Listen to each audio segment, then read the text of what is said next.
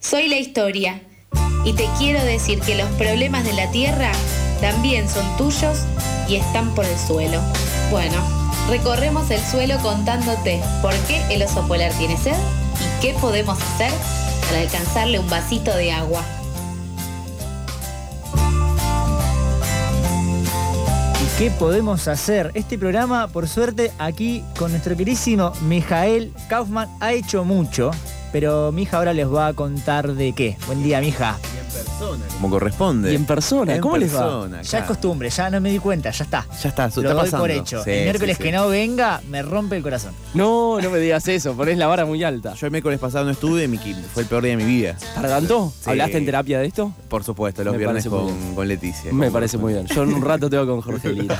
Pero bueno, aquí contento de, de estar con ustedes aquí en el estudio y sobre todo la alegría, la celebración, porque el pasado 20 de agosto, sábado, arranca la implementación, se empieza a materializar la ley de etiquetado frontal, ley de promoción de la alimentación saludable. Hemos hablado en muchas ocasiones al respecto, pero que se implemente una ley tan ambiciosa, tan integral y que fue tan militada, se celebra, me animo a decir, doble, sobre todo en un contexto político en el que no es fácil que ciertas políticas públicas avancen y sobre todo, me animo a decir, en cierto tiempo récord, sobre todo si vemos cómo fue en otros países.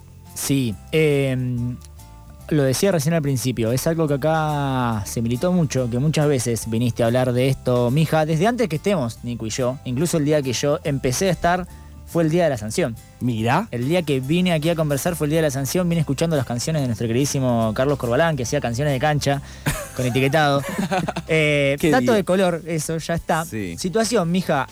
Esto fue el miércoles, el sábado. Hoy es miércoles. Hoy es Pasaron miércoles. cuatro días. Eh, ¿Qué onda? ¿cómo están las góndolas? ¿Cómo están las góndolas? No vayamos corriendo a buscar sellos de advertencia porque sería una equivocación. ¿Pero por qué? Claro. Porque esta es una ley progresiva. Y sobre todo es progresiva porque el plazo del 20 de agosto aplicaba para las grandes empresas. E incluso esas grandes empresas pudieron solicitar prórrogas. ¿Qué implica la prórroga? Que tienen seis meses más para ciertos productos para aplicar los sellos de advertencia. Y acá veo la cara de... ¿Por qué? Claro, de hecho, ¿cuál es el motivo con el cual se argumenta pidiendo prórroga? Porque me imagino que hay que presentar cierto tipo de justificativo. Ahí está uno de los puntos centrales que tiene que ver con la poca información que tenemos las organizaciones de la sociedad civil, Mm. la sociedad en su conjunto, de los criterios para aceptar o denegar las prórrogas por parte del ANMAT. ¿A qué voy con esto? Es uno de los puntos centrales que estamos discutiendo. Hace unos días nos hemos reunido en el Ministerio de Salud distintas organizaciones y una ley que habla del acceso a la información, acá queda en evidencia que lo que nos está faltando es información. Miren lo gracioso y lo bizarro. Tal cual. Y a eso le agrego un datito de color. Las prórrogas, muchas fueron justificadas con no llegamos a implementar los sellos de advertencia. Mm, Paréntesis no menor, las grandes empresas, que son las que más recursos tienen para poder cambiar algunos aspectos en su línea de producción. Bueno, Packaging, marketing. Exactamente, Sí, esas sí. mismas. Aún así, celebramos el 20 de agosto porque es una fecha emblemática con mucha simbología para entender cómo la militancia, cómo el involucrarse, cómo la Mm. participación masiva tuvo y tiene resultados. Sí, vale la pena destacar que en febrero del año que viene, que es el plazo que tienen las pymes y que se van a vencer las prórrogas de las grandes empresas, ahí seguramente veremos bastantes más sellos. Entonces, no quiere decir que un producto que veamos hoy en las góndolas, que no tenga sello, sea saludable, sino que quizá en unos meses lo va a tener.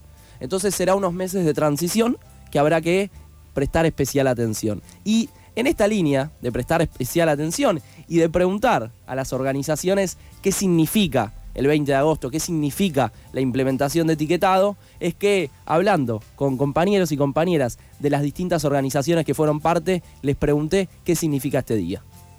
Comenzamos a transitar una nueva etapa en el proceso de implementación de la ley de promoción de la alimentación saludable.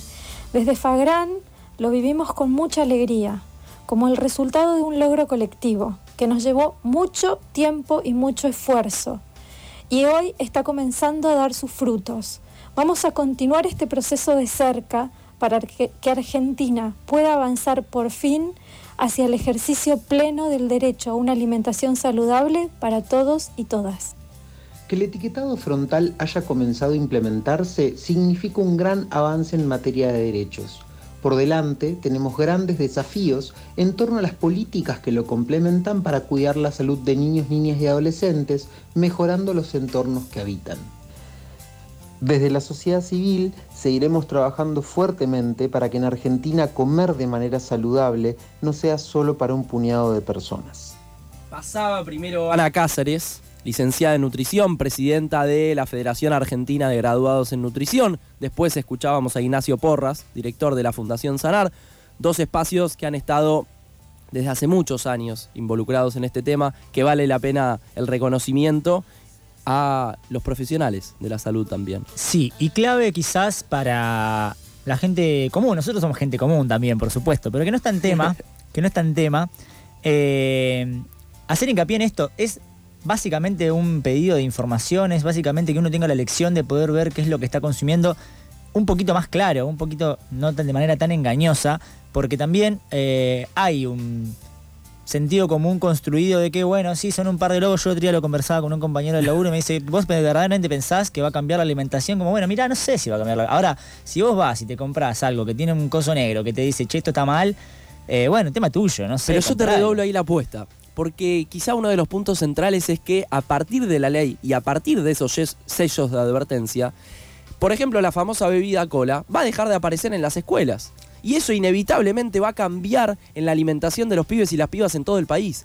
¿Va a ser de un día para el otro? No, no le exijamos a una ley que resuelva problemas históricos de nuestro país. Mm. Porque los problemas culturales en materia de alimentación tienen raigambre desde hace muchísimos años. Pero hoy contamos con una herramienta que antes no teníamos. Por eso se celebra. No, tal cual. Y a eso quería llegar, que te me anticipaste muy bien.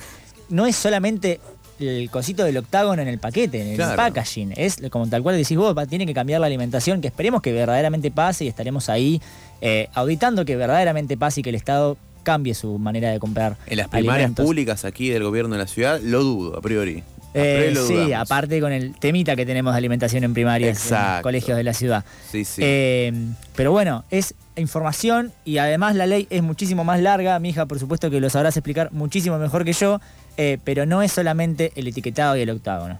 Es también, por ejemplo, meternos con la publicidad, que lo hemos dicho más de una vez. Es una de las estrategias más perversas que tiene la industria alimentaria para involucrarse en la casa de los niños y las niñas para que sean esas personas las que después vayan e insistan en quiero este producto porque está mi ídolo, mi ídola.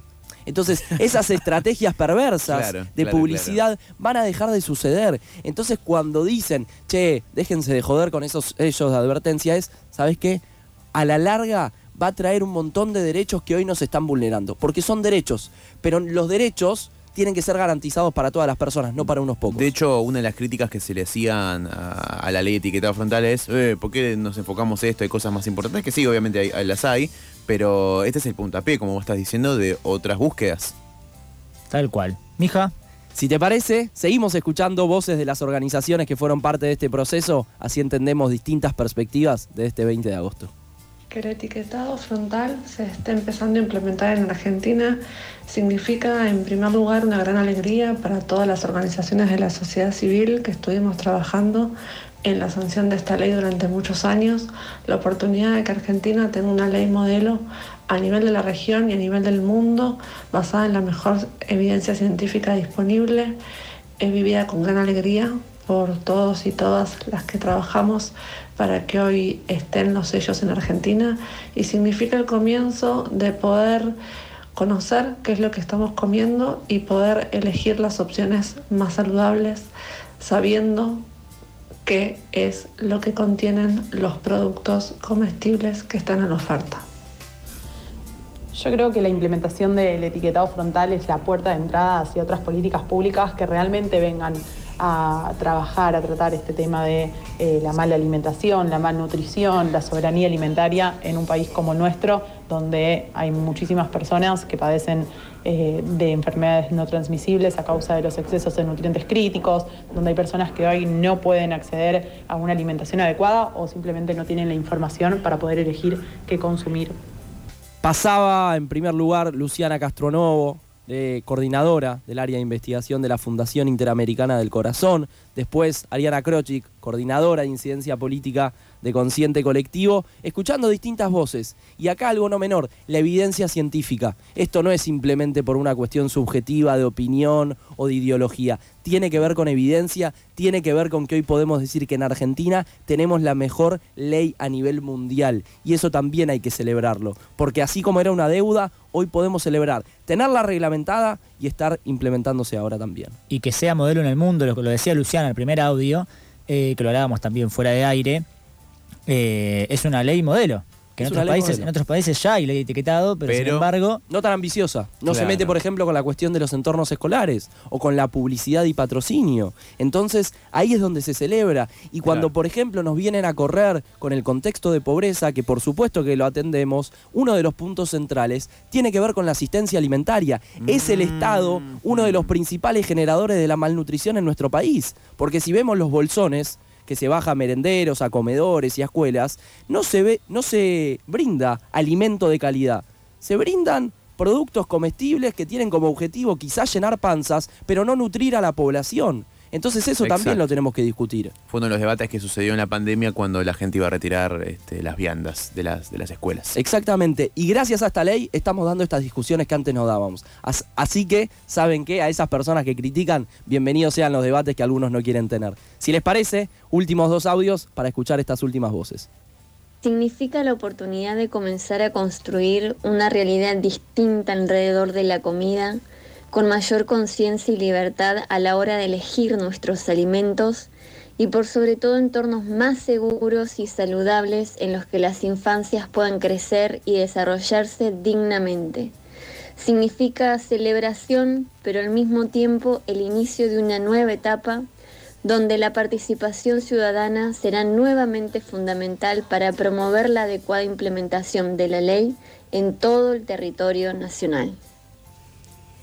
El etiquetado es ley y me emociona muchísimo que empiece esta nueva etapa donde comenzaremos a encontrar los sellos de advertencia en los envases de los productos comestibles y bebibles, porque fueron muchos años de lucha y celebro que hoy tengamos una normativa que proteja nuestro derecho a la información para saber qué estamos comiendo, pero que también contiene múltiples regulaciones que protegen nuestro derecho a la alimentación adecuada y a la salud y en particular con un foco puesto en las infancias y en la población más vulnerable. Así que enhorabuena. Pasaba primero Maga Merlo Vijarra de Fundeps, organización, ella coordina el área de salud, y después escuchábamos a Andrea Graciano, docente de la Cátedra Libre de Soberanía Alimentaria de la Escuela de Nutrición de la UBA. Aquí tenemos un mensaje, como nosotros pedimos durante todo el programa que nos manden mensajes. Lore nos escribió y nos dijo, en México están esas etiquetas hace mucho tiempo, pero la mala alimentación sigue vigente. En México no están hace muchísimos años, primer comentario que le haría aquí a nuestro oyente, que primero que nada gracias por sumar al intercambio, pero en segundo lugar, y reitero en esto y seguiré enfatizando, no le exijamos a una ley que resuelva problemáticas históricas de un día para el otro, porque las costumbres alimentarias no se cambian de un día para el otro. La famosa bebida cola en México, por ejemplo, y en Argentina también, llega a cada rincón del país y pasó por encima de las culturas originarias, a pesar de todo, con mucho lobby, con mucho dinero y con la política siendo cómplice. Entonces no pretendamos que de un día para el otro, de un año para el otro, se modifiquen estas cuestiones. Es progresivo. Es progresivo. Perfecto, mija, Muy para bien. cerrar, cortita y al pie, porque escuchamos a varios vamos. referentes de organizaciones. ¿Qué es para vos la ley de etiquetado implementada? Para mí es un poco de alegría en medio de tanta tristeza, sobre todo para garantizar una vez más y confirmar que militar sirve, que involucrarse sirve, que las cosas tienen que cambiar, que podemos vivir en una Argentina diferente, no tengo dudas de eso, pero que hay que involucrarse y que Mm. Y lo- involucrándose Y lo dice mi hija con una sonrisa dibujada en la cara que me dan ganas de salir a militar todos los días. Sí, a bien. cambiar todo. Sí, Así sí, es, sí. gracias, mija, por este miércoles y por supuesto que te esperamos el próximo acá en Pasadas por Alto.